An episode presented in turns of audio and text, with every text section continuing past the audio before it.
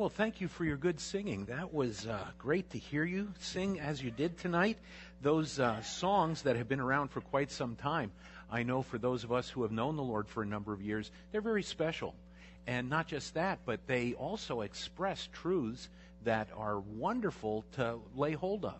Um, you know that apart from the blood of Christ, there is no faith system that has any answer for the problem of sin.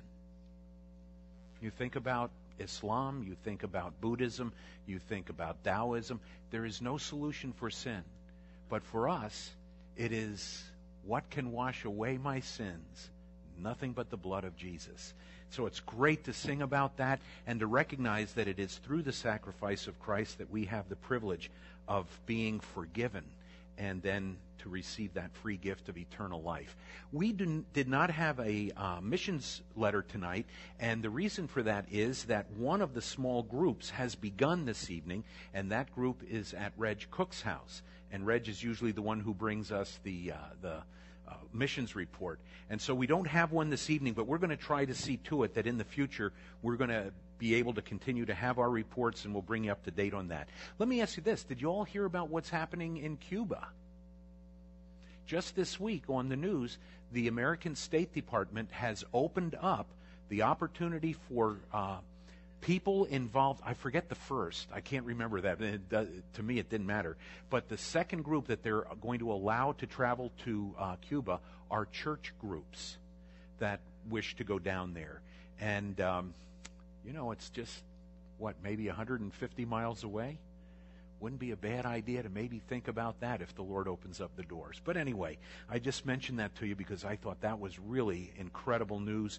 And um, I think it'd be great if we as believers could see a whole effort being made to reach the Cubans for Christ. It'd be a great thing. Well, because we do have a few extra minutes tonight, I'm going to ask you to do something a little bit differently. If you can think of a life verse or a verse that at this point in time would be a verse that you're clinging to from Scripture, I'd like you to share it so it can be a blessing to others as well. Some of you probably have a verse that you would look at and say, This is my life's verse, or this is a verse that I've taken as just a very special verse to me, and uh, I want to give you the opportunity. Edith, let me tell you, it's great to see you again. Glad to have you here, and you have a life's verse. Go ahead.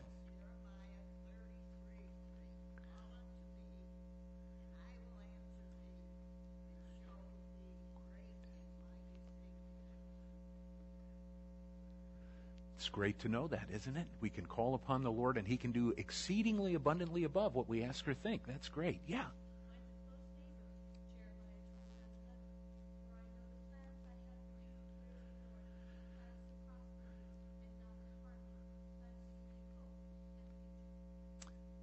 It's wonderful to cling to, especially in days of dark darkness about it. Good. Yes. Sandy. Okay. Did you all hear that back there? No? Okay. Isaiah 26, 3. Thou wilt keep him in perfect peace, mind is stayed on thee, because he trusteth in thee. Very good. Thank you. Yes, Hugh.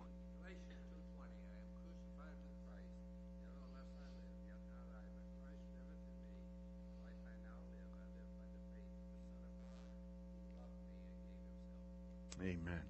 Great. Sharon.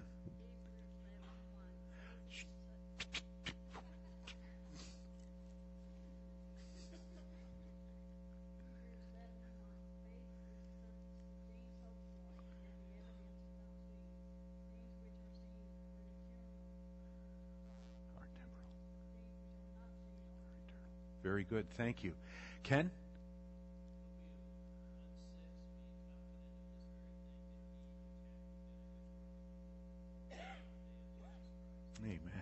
Good. Thank you.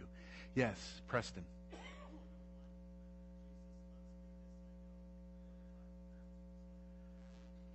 Hmm. I I think that's page 427, if I'm not mistaken. yeah. And there are many verses that would demonstrate that truth. Yeah. What others? Yes.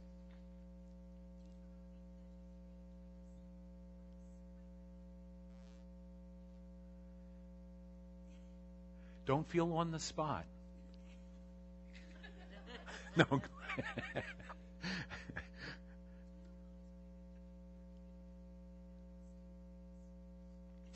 Thank you. We tripped our way. Oh. Why?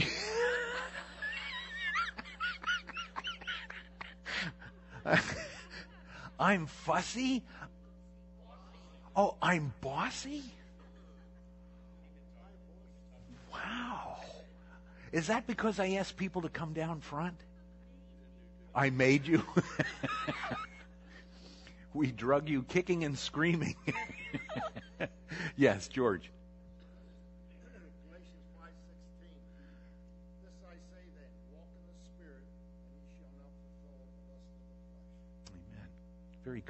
This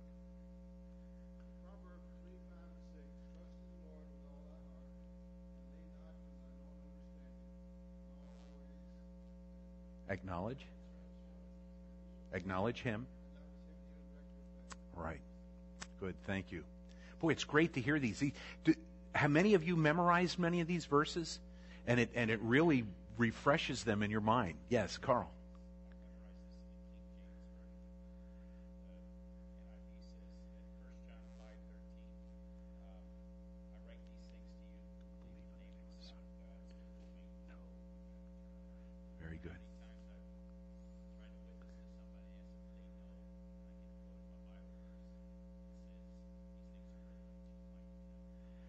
Uh, is one of the great passages of Scripture that helps bring a settled assurance that our faith is real. If God said that, and He wants us to know, He doesn't want us living in doubt, uh, wondering if we have lost our salvation or anything like that.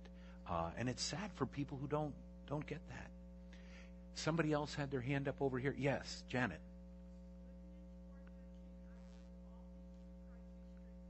Very good. Thank you. Very good. Yeah, Warren? John 14, Jesus said, I am the way, the truth, and the life. No man comes to the Father but by me. Right. Amen. Any others? Matthew. Uh, yeah, especially when you're going through difficult days. Absolutely.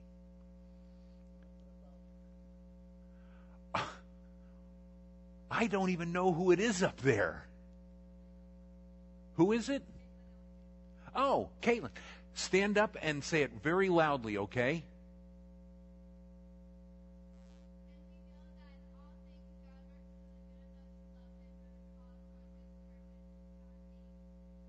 Thank you. We're, yeah, well, John was friends with Paul who wrote to the Romans. So we'll, we'll get to it eventually. Thank you. We are going to be using that passage, uh, at least in our thinking, in just uh, a short while. Anything else? Uh, oh, Sarah?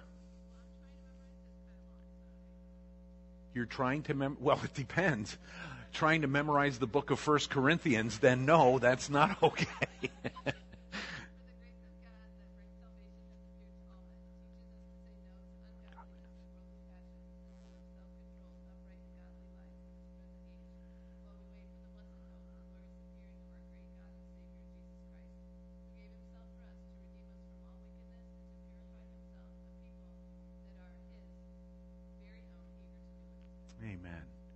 These are great verses of encouragement and blessing.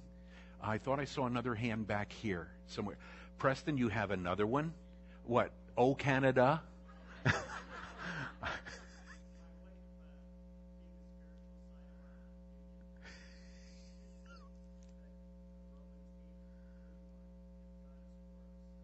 be against us. Great.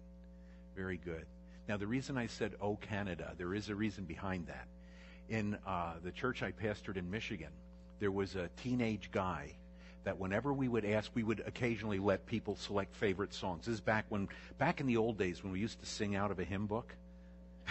Some of you remember that? and we would ask for favorites, and all the time he would ask for "Oh Canada." it's like okay. Uh, how many of you are from Canada? All right, good number of you are. We're not singing it, okay? Just so you know. Uh, for me, uh, to, uh, I guess you might say this to me is a very humbling verse, and yet it's one that I think is wrapped up with uh, just a tremendous amount of hope. It says, For he has made him who knew no sin to be sin for us, that we might be made the righteousness of God in him. Boy, to stand before God with the absolute righteousness of Christ, who took our sin and became sin for us. I do. Do I really? I don't even realize it. Well, I'm glad I do because it's a good verse. And um, I'll keep saying it because it is the reason we have hope because we've been made the righteousness of Christ before God. And we look uh, into the face of our Father and we can claim a righteousness that's not our own. It's a good thing we're not depending on our own righteousness, isn't it? We'd, we'd be in trouble. Open your Bibles to the book of Judges, please.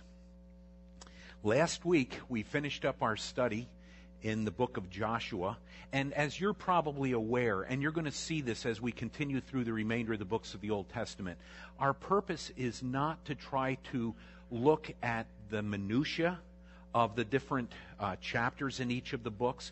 By that I mean that there are details about which we might be very familiar. For example, in the book of Judges, you probably know a lot of the different stories that are represented in the book of Judges. You're going to be familiar with some of the judges, some you will not be familiar with. Those with whom you're most familiar, we're not going to take the time to go into the details of their lives. But what we're trying to do is create an understanding of the timeline and the process by which God, from the time He gave the promise concerning the coming Christ until the arrival of Christ 2,000 years ago, we want to be able to put together those different elements that God introduced into our experience. When I say our, I'm, I'm speaking about the experience of mankind, so that we could trace God's process and the plan that He had for sending the Savior.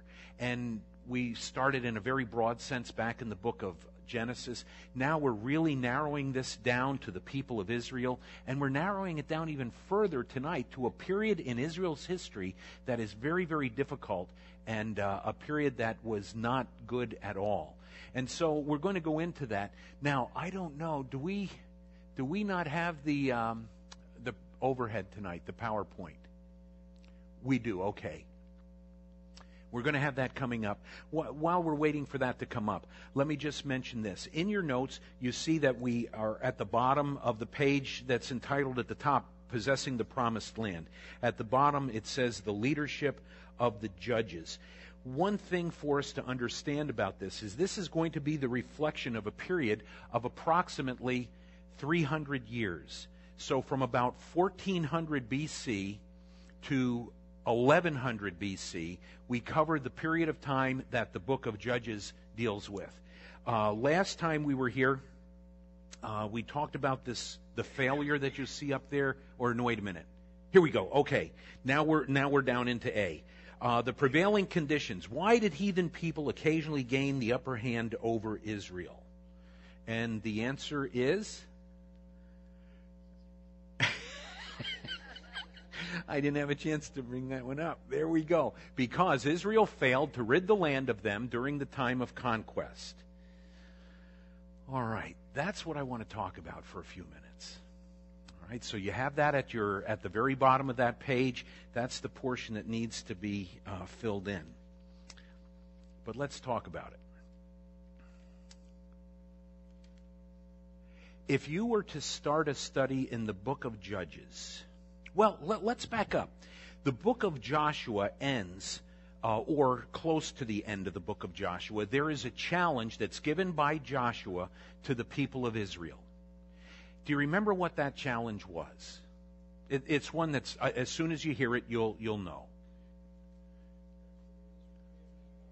Yeah. He says, I don't know what you're going to do, but as for me and my house, we will serve the Lord.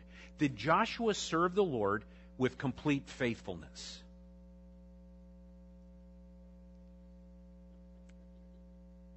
See, now you all are afraid to answer. June, what would you say to that question?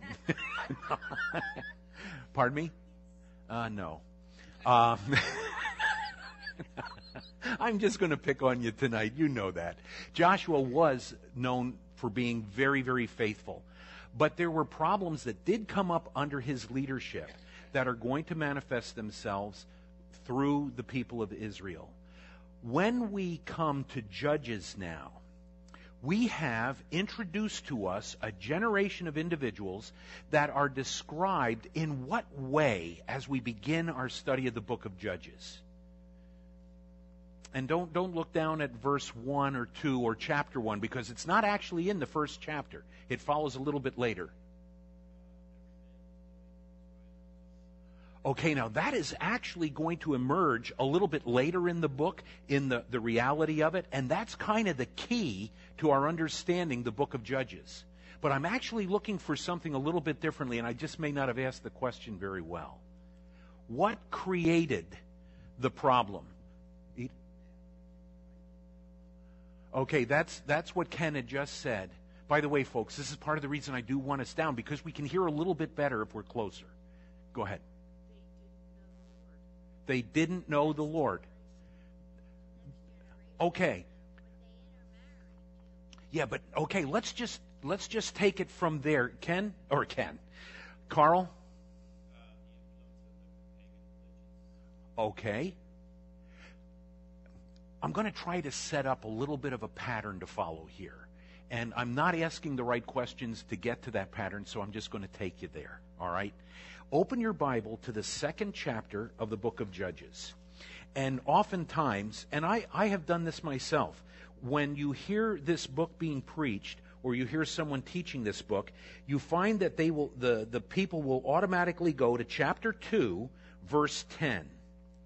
And here's the verse that seems to tell us why the, the generation that followed Joshua uh, found themselves in rebellion against the Lord and went through a whole process of, of judgments and so forth. Verse 10 When all that generation had been gathered to their fathers, another generation arose from them who did not know the Lord, nor the work which he had done for Israel.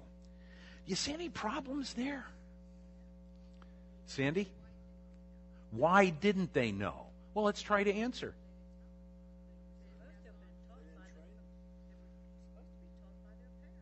Those who were older did not train the younger generation to know the Lord. Somehow, somehow this all broke down.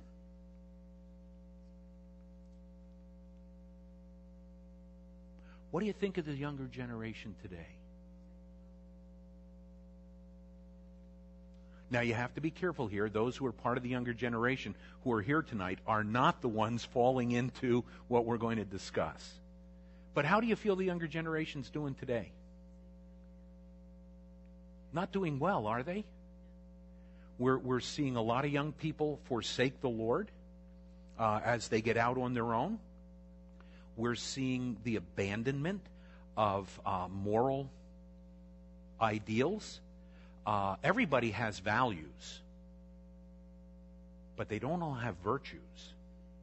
Your value is what you hold to, and that could be anything. But virtue is something that is defined by the Lord. So the virtues that would be reflective of a people who would know the Lord are not being reproduced in the generation that's following. Who's to blame? What are we going to do about it? Is it is it too far gone to do anything? Uh, and and I'm not asking us uh, theoretically because we, we talk about this stuff all the time. Oh, yeah, we need to reach out to the lost and we need to teach them the Word of God. Well, when are we going to do it?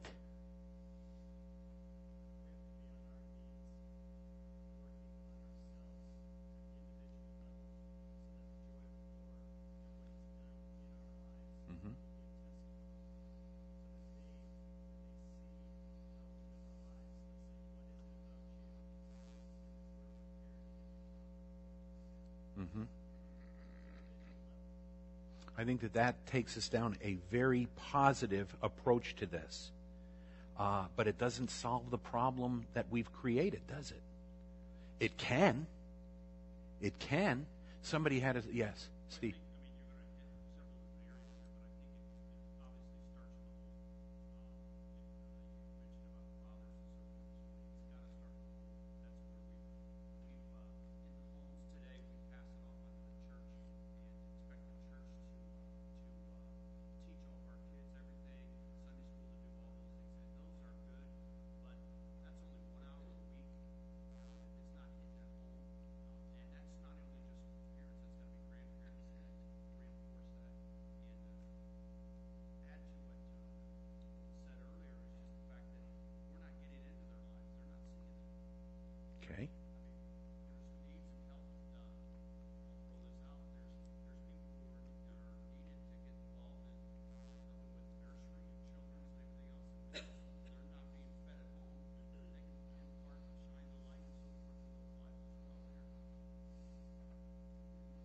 If uh, unsaved people or if young people took a look at those of us who claim the name of Christ and examined the way we live, what would their conclusion be about the reality of who Christ is and what he does in people's lives?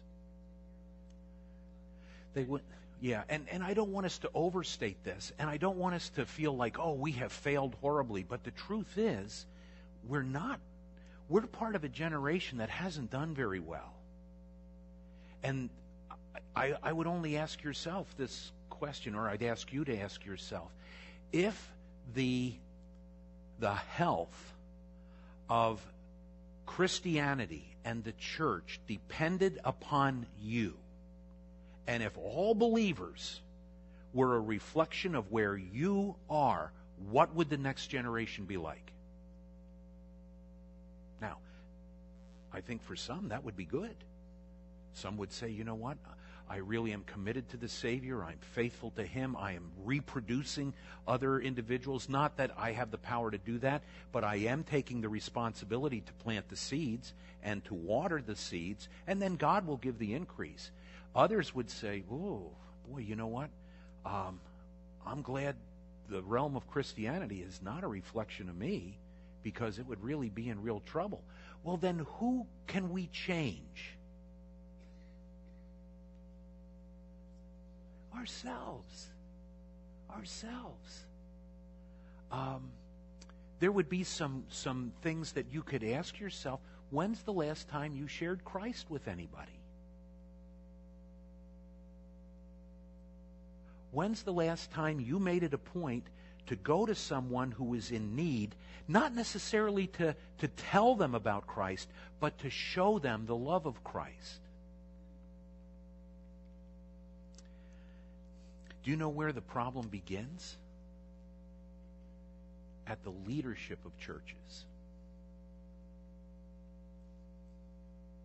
And in the schools that call themselves Christian. I heard an interesting thing in the radio this morning. They were saying how all these kids are abandoning the faith when they get to college. And you, you know, you've heard stuff about that too. And quite frankly, all you have to do is look around and you can figure that out.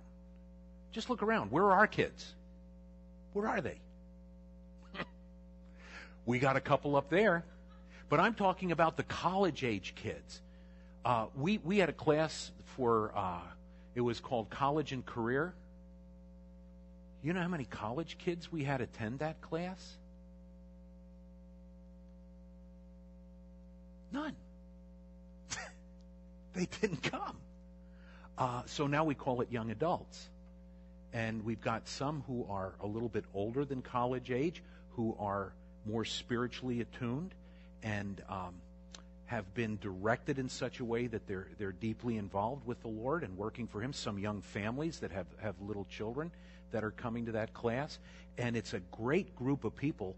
Um, I have the privilege of being the teacher, and I, I love it. I just I can't wait to get in there on Sundays and uh, it's a, a, wonderful group, but I'm looking at all the others. And I could go down a whole list of names of our college kids. Where are they?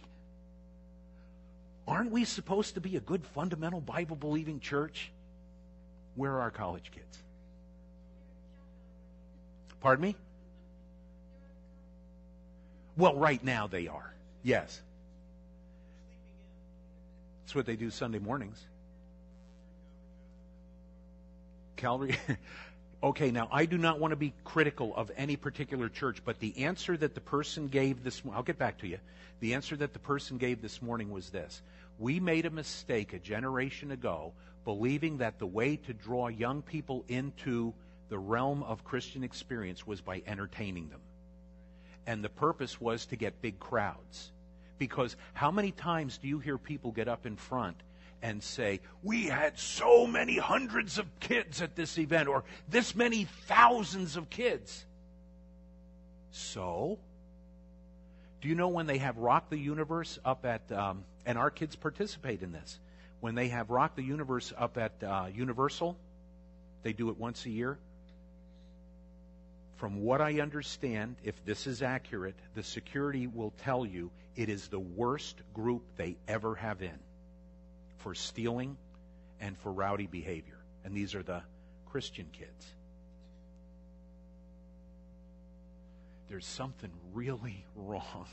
Do you wonder why the scriptures tell us another generation did not know the Lord? Okay, now I have to go in order because hands are going up and I'm, I'm glad. First, we'll go with my mother in law. go, go ahead, Mom.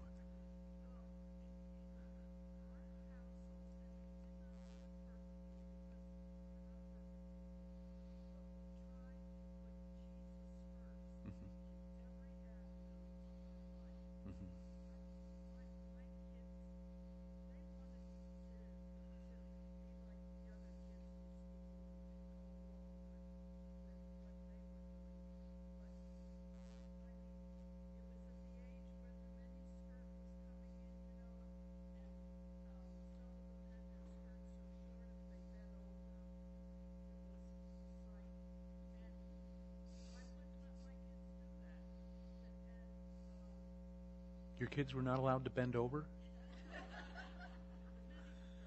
Oh.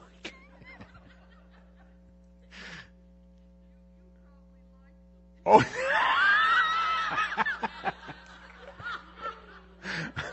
what did they say?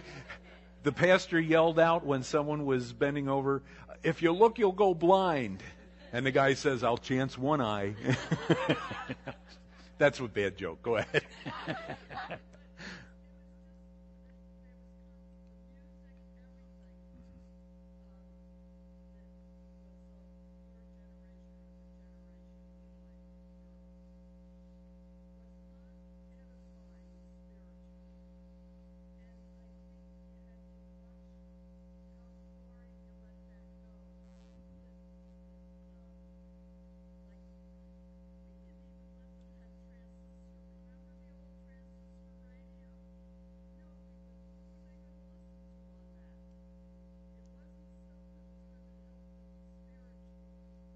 Tell you something you're not going to like to hear?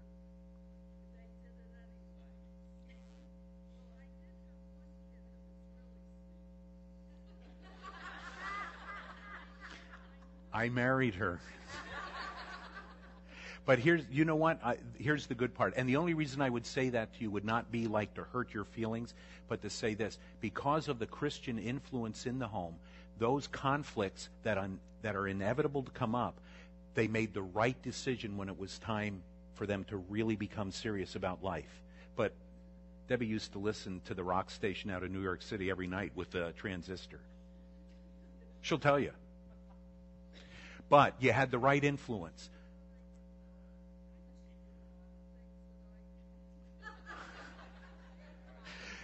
This is actually going a whole different direction than what I had anticipated. Uh, let me come down to Sandy. Sandy, what were you going to say? Okay, you heard that as well.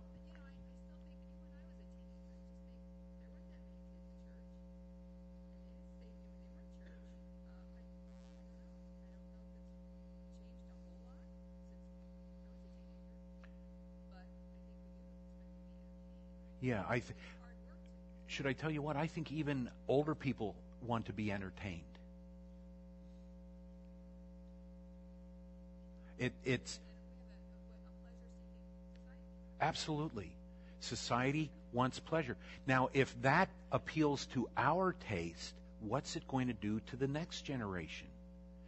Joshua's generation knew the Lord, they were faithful to the Lord, but somehow they broke down in communicating those truths that they knew to the next generation. And the next generation sacrificed truth to satisfy their own desires. And it led them into paganism, false worship, immorality, and all those things. Matthew, you had something.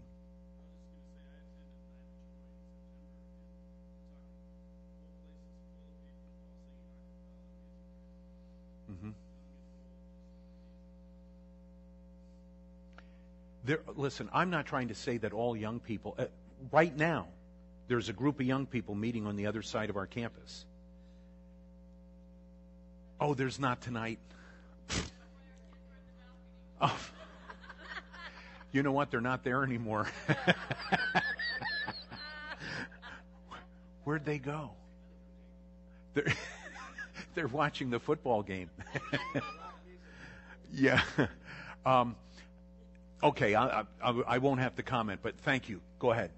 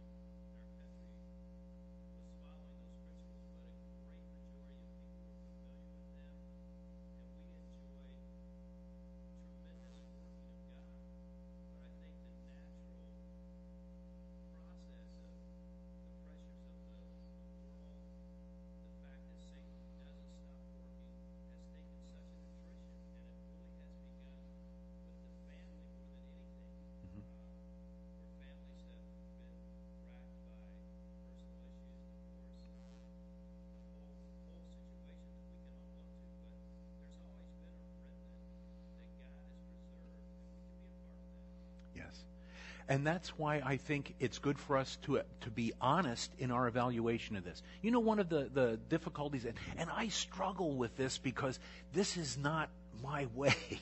And that may not be good. I don't know. But I would, would you call me a traditional pastor? No, I'm not.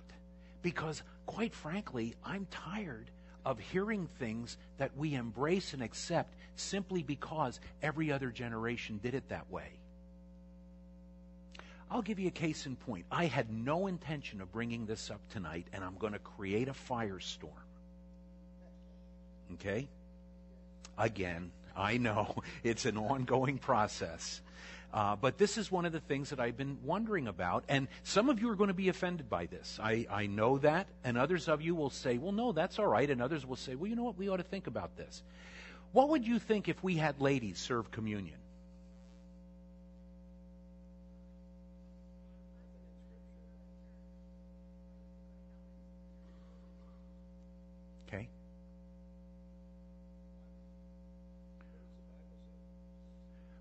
He- the reason I'm bringing it up is to bolster what I just said a moment ago that I am troubled by our willingness to accept things based upon the traditions of the way we have done things as opposed to the principles of Scripture. Um, I'm not a typical Baptist in that I don't give an invitation to walk the aisle. I'm not opposed to it. Probably next week there may be that opportunity. I'm not opposed to it. But I don't see the necessity of it. It was basically developed by a fellow by the name of Darby, who I believe, aren't you related to him, Mom? I thought you were. Yeah. Wh- where are you? Oh, maybe maybe it wasn't. I'll I'll have to talk to you because I thought what a uh, Finney. Finney.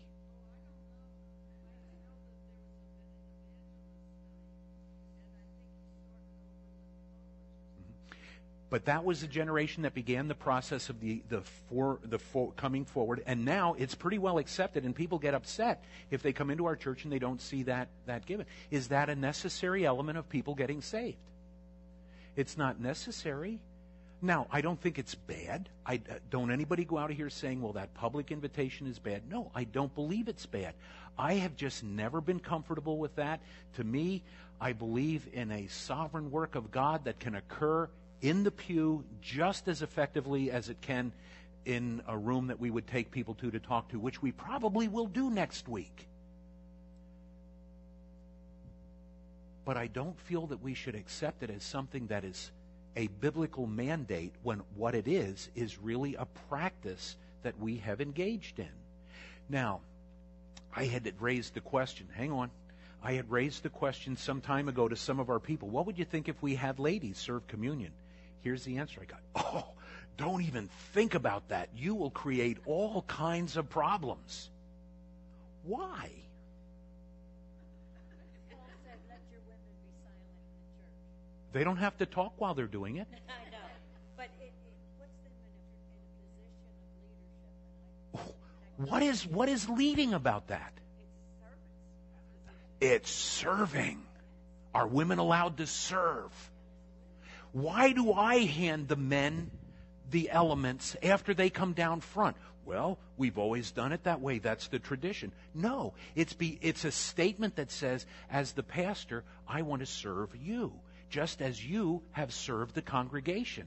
That's what that's about. There's there's a reason for it, but it is not a mandate. It is a service. Would it be wrong to have women? That, that verse about women keeping silent in the church is a reflection of women calling out during the service and they were disrupting things.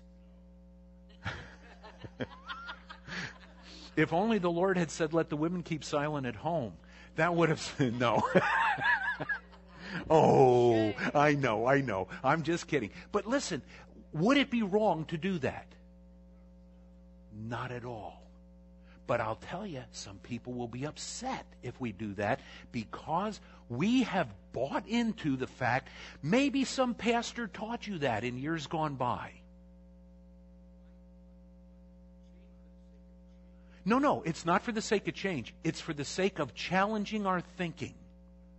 I do not want us giving rote answers because we've always done it this way. I'd like us to be able to say, you know what? Here's what God has to say about that. What does God say about women serving in the church? Well, let's take the greatest doctrinal book ever written, the book of Romans. And to whom did Paul entrust that to be, li- to be delivered to the church at Rome? A woman by the name of Phoebe. But you know what? We forget that. Why? Because men should provide the spiritual leadership. Does anybody believe I teach anything different than that? I, I, was talking about that this morning. Men are responsible for the spiritual leadership within their homes and within the church. But when it comes to serving, ladies, you are free to do many more things than perhaps we've allowed women to do. We're going to have a bit of a rebellion on our hands here. And here's the thing if I'm wrong, please show me from the scriptures. I'm not trying to tell you that I know what's right and wrong all the time. But I look at this and I listen. Uh, when I go to pastors' meetings, and the reason I stopped going to pastors' meetings, I couldn't stand it. I think I might have mentioned this to you, but I got tired of hearing people mispronounce God. God. We're so thankful to God. G A W D. No, God. G O D. But there is this. Um, I, I don't know what to call it. Pont- pontification? You almost feel like a Baptist pope. Um, by the way, even just the way you say things. First question I would hear How big's your church? Well, God bless you. Um, it's about 120 by 312. I would give them the dimensions. It's not what they were after. They want to know who is more successful. Now, all of this is growing out of this passage about this generation that didn't know the Lord. Knowing the Lord doesn't mean you go to church every Sunday and you do everything the way everyone thinks you should be doing it. Knowing the Lord means you know the Lord. And you know what He's had to say. And you know the way He wants things done. If I died today, the thing that could be, if you would ever say anything positive, He taught us the Word of God and he didn't buy into tradition for the sake of tradition. Is tradition good? A lot of traditions are. There are many things that are wonderful traditions. I'm not trashing tradition.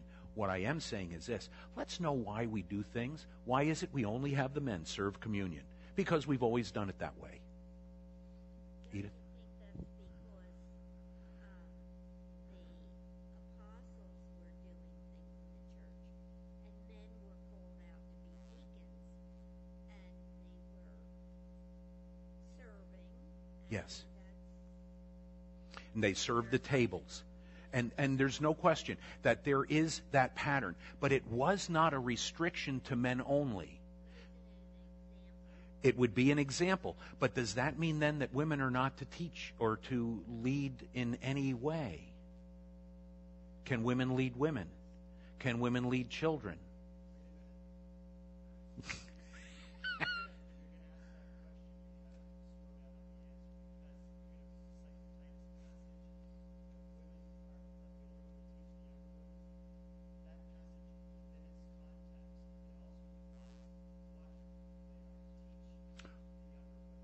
Absolutely.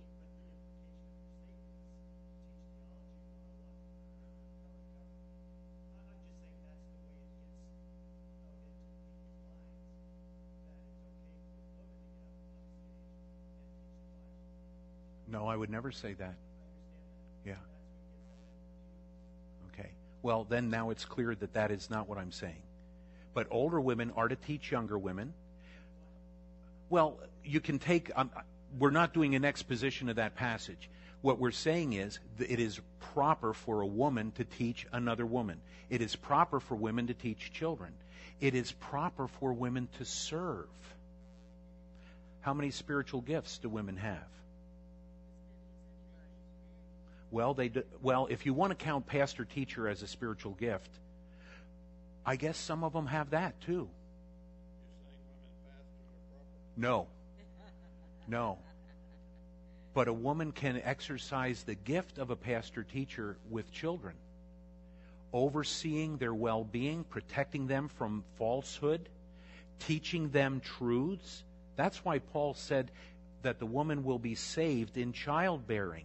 What's he talking about? She'll be rescued from not using her spiritual gifts by virtue of the next generation, but not to take leadership over men. I really had a place I was going with all of this. Uh, somebody else, Patty, did you get to say what you wanted to say? Okay. Okay, June?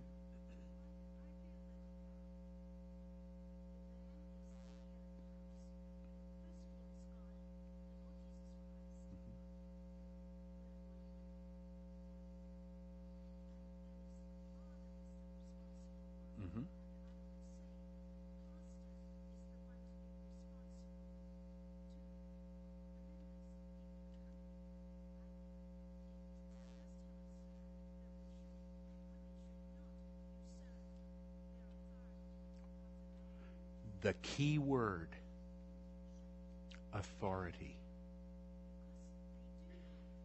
Yes.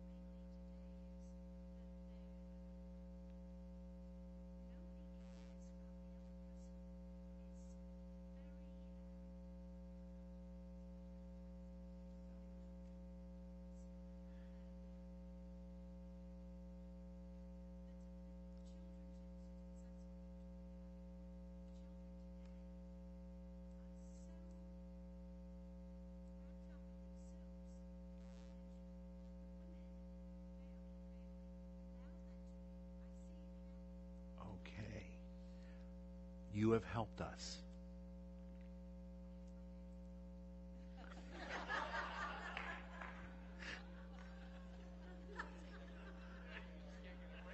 I am getting pounded tonight. What is this? Do I have a big old target on my chest? I think I do. But now let me try to wrap this back to where we began in the book of Judges. I think all these things we talked about are good, and we could probably go on for hours. But I did, I didn't anticipate going off on all of these other things. But I'm, th- I'm glad we did. I think it's good to air these things, to express them, to think about them, and to go back to the scriptures and find out what's true and what's not true. But here is something that I believe is true. When we began the question about the next generation, we immediately will go to this passage in Judges at verse 10, where it says, When all that generation had been gathered to their fathers, another generation arose after them who did not know the Lord, nor the work which he had done for Israel. All right, we recognize that that was a failure on the part of the generation of Joshua, at least to some degree.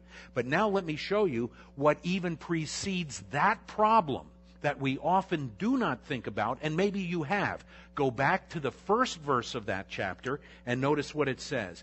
Then the angel of the Lord came up from Gilgal to Bochim and said, I led you up from Egypt and brought you to the land of which I swore to your fathers, and I said, I will never break my covenant with you, and you shall make no covenant with the inhabitants of this land.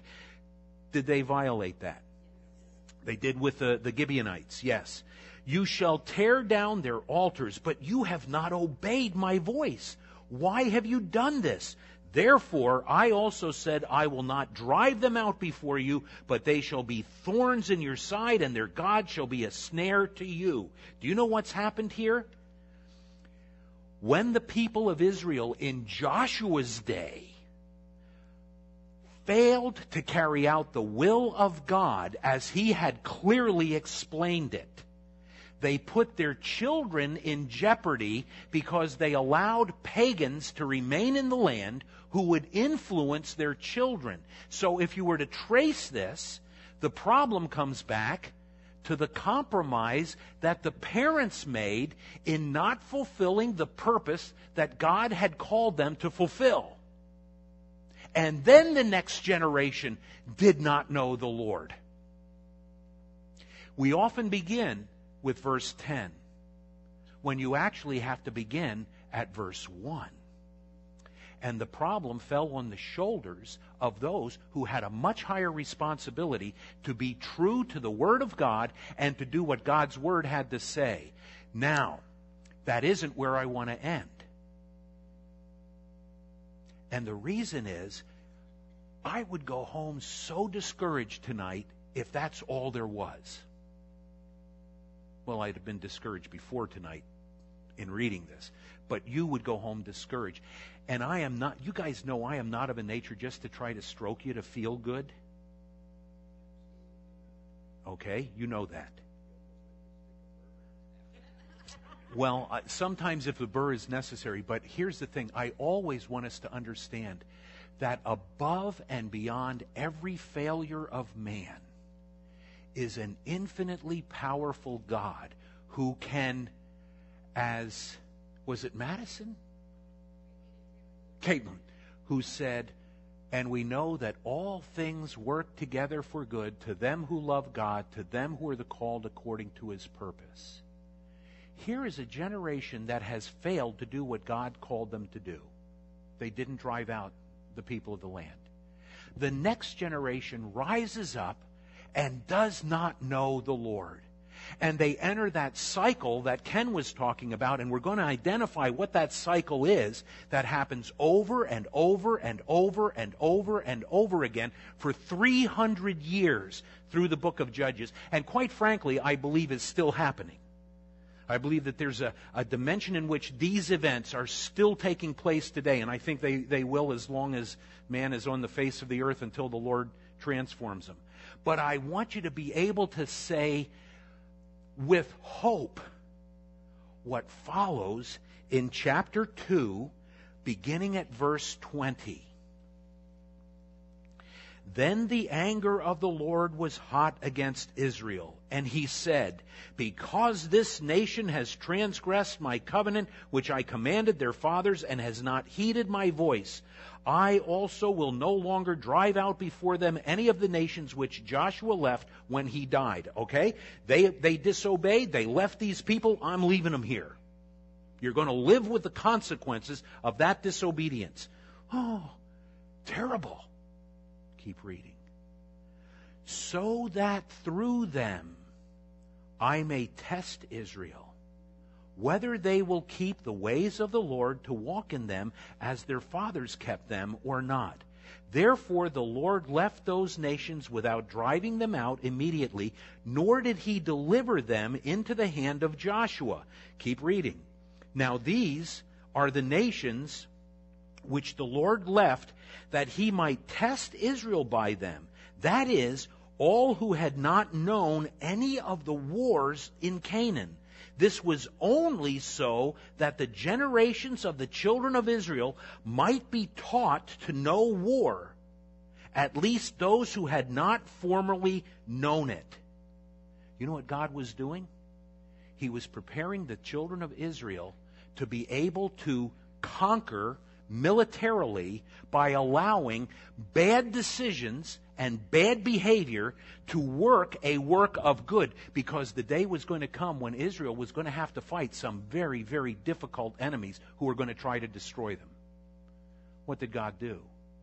He took a terrible situation, a generation that didn't obey, that compromised, and a generation that followed who did not know the Lord.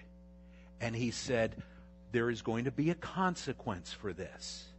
I'm not going to take the people out of this land, but I'll tell you what I will do. I'm going to teach you how you are going to have to live in a fallen world. You are going to have to know how to defend this nation, this land that I'm giving you. And I will allow you to learn war.